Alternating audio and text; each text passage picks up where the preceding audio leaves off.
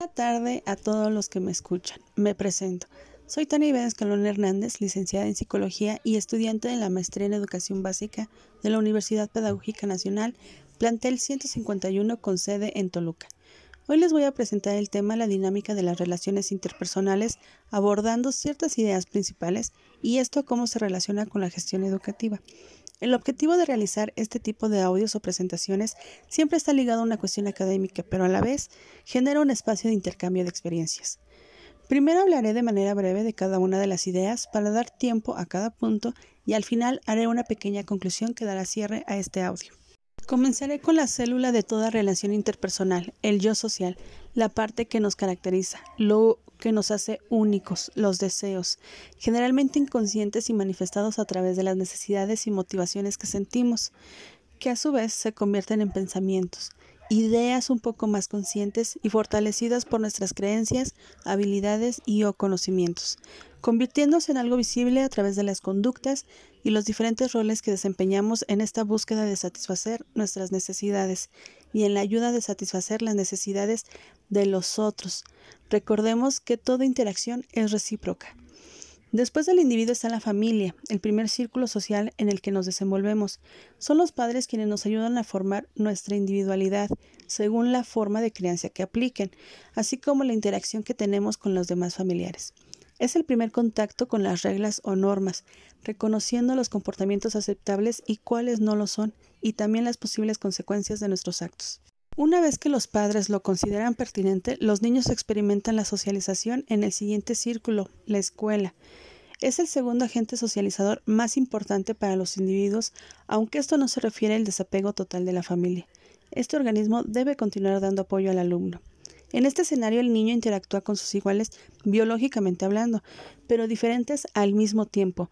Parte de las responsabilidades de la escuela es continuar con la educación iniciada en el hogar, con la construcción de la identidad, enseñar a cumplir obligaciones y respetar las reglas, fomentar valores, orientar a los individuos en la búsqueda de su propia vocación, profesionalización y desarrollo social, para formar personas útiles a la sociedad, eficientes y felices.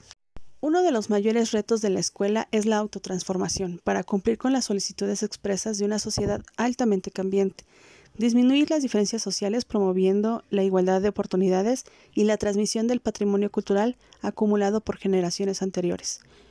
Ya que abordé los círculos sociales de interacción básico, por decir algo, ahora hablaré de las relaciones interpersonales. Cuando hablamos de relaciones interpersonales es hablar de una interacción recíproca entre dos o más personas.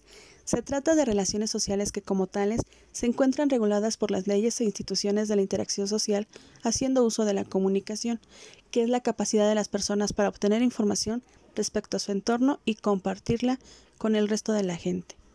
Y en el caso de las instituciones educativas, las relaciones interpersonales se convierten en un aspecto sumamente importante para el análisis y estudio de la convivencia escolar. Es el punto de partida para señalar la buena comunicación entre los actores educativos. Esta convivencia puede presentarse de dos maneras, dinámica o intransigente.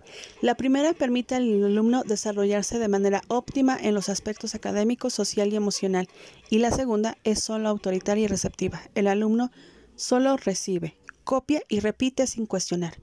En este último ejemplo no se establecen relaciones interpersonales que le permitan desarrollar al alumno actitudes para el trabajo colaborativo, que es uno de los objetivos primordiales, pues al ser entes sociales, el trabajo con otros para lograr un fin común es la base de la economía de cualquier país.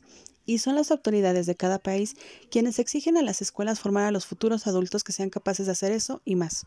Los valores para mantener una relación interpersonal adecuada son trabajo en equipo, respeto, responsabilidad, empatía, profesionalismo, sentido común y amor hacia el quehacer diario.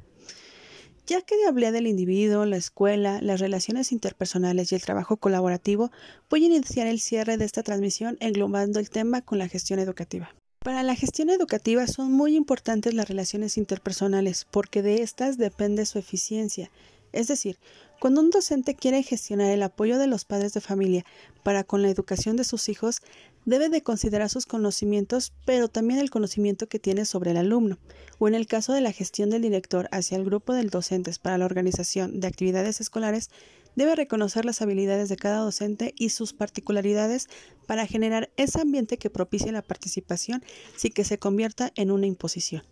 El manejo de las relaciones interpersonales no solo son palabras, son gestos, posturas, conductas, ademanes, todo lo que mostramos ante los demás, pero la manera en cómo el resto del mundo nos observe será la puerta para realizar una gestión que promueva o por el contrario puede producir un rechazo total.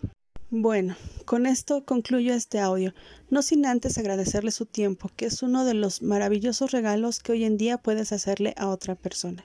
Espero que les haya gustado y me daría mucho placer conocer sus opiniones. Recuerden que no hay opiniones buenas o malas, solo opiniones. Hasta luego.